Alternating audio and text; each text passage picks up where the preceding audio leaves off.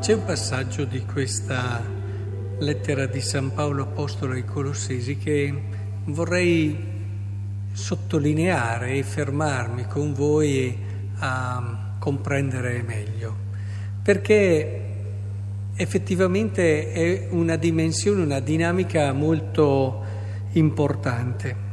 Cioè dice, avendo avuto notizie della vostra fede in Cristo Gesù, e della carità che avete verso tutti i santi a causa della speranza che vi attende nei cieli.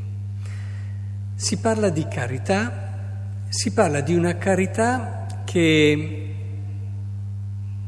possiamo vivere in un modo pieno e totale a causa della speranza, grazie alla speranza.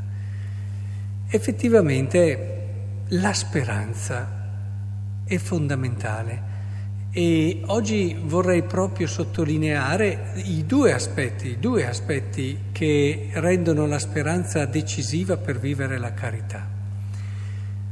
Perché quando devi amare qualcuno che non ti, non ti ringrazia, non corrisponde, addirittura è ingrato, difficilmente riesci a perseverare in questa carità se non hai una speranza nel cuore. La speranza, cioè, ci dà quella libertà, quel andare anche oltre il momento presente che stiamo vivendo e ci permette di trovare forza, energia e motivazioni per amare anche quando questo è molto complicato ed è molto difficile, anche quando addirittura la persona ci fa del male. È chiaro che qui si parla di carità, non si parla di quel voler bene a cui siamo abituati verso le persone care, verso le persone con cui ci troviamo bene, verso le persone che dopo che abbiamo fatto del bene ci dicono anche grazie. Non è questo quello che intende parlando di carità.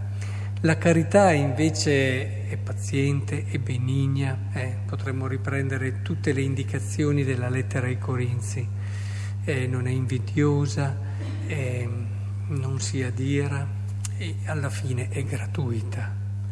E questa gratuità indubbiamente è il frutto ed è possibile grazie ad una speranza. Se noi non ce l'abbiamo questa speranza non ci arriveremo mai ad amare chi ci fa il male non ci arriveremo mai ad amare, mettendo noi stessi naturalmente, eh, le persone che nonostante abbiamo fatto tanto sono ingrate.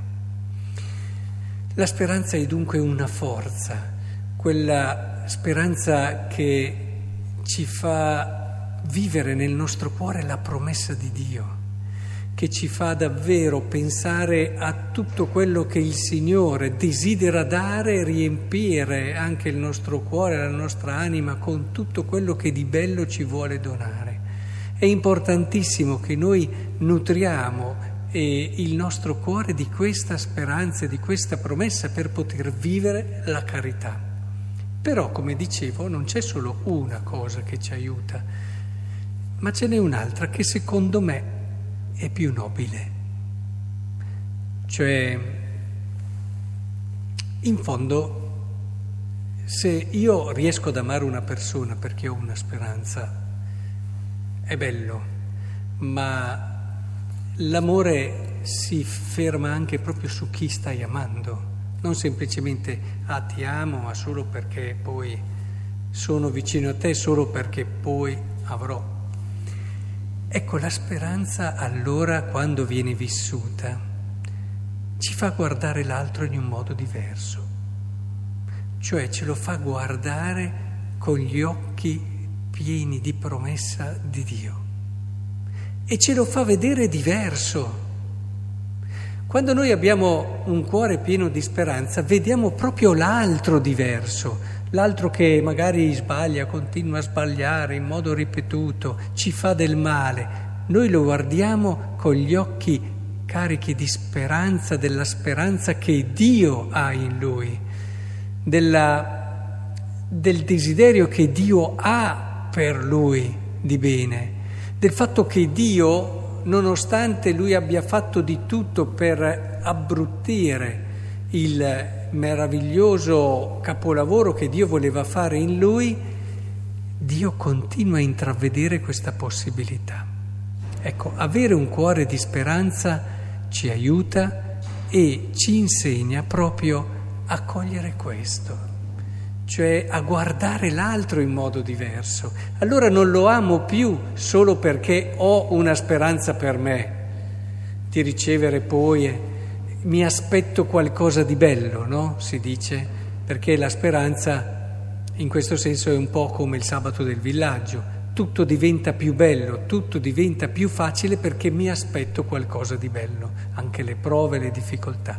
Ma la speranza fa un passo in avanti, cioè la speranza mi permette di vedere l'altro con la speranza che Dio ha su di lui, perché ho imparato a vedere me stesso con gli occhi carichi di fiducia e di speranza che Dio ha in me.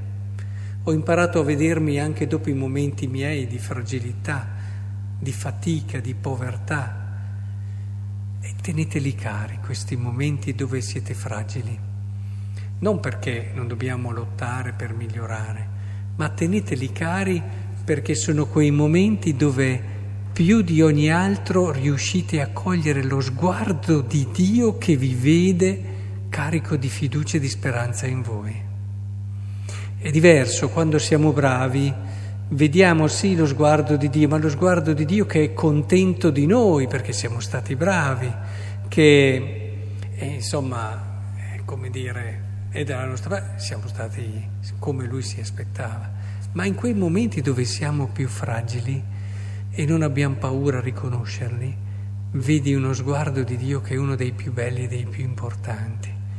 E questo sguardo ti rinnova la vita dal di dentro, ti cambia dal di dentro e cambia soprattutto la tua relazione col fratello. Ecco allora perché la carità si vive a causa della speranza. Che il Signore allora ci aiuti e in questo senso ripensate proprio a Gesù, che nonostante tutti lo cercano, tutti, vedete, la speranza lo rende libero e allora rimane fermo su quello che è la sua missione. E invece è molto facile, qui c'è l'altra tentazione, quelli ingrati sono una cosa, ma ci sono quelli molto grati e, e ci sono quelli che ti cercano, quelli che ti portano su un piedistallo, quelli che ti lodano, quelli che ti ammirano, quelli che ti dicono tutte le tue belle qualità, eccetera. Anche questi possono portarti fuori da quello che è il tuo cammino e la tua bellezza, perché siamo portati naturalmente ad andare verso chi ci loda, ci ama, ci, ci... E però dobbiamo non dimenticare la verità di quello che siamo il nostro cammino e la nostra missione, questa libertà anche dalle lodi che a volte è più difficile di quella verso chi ci offende, ce la dona la speranza.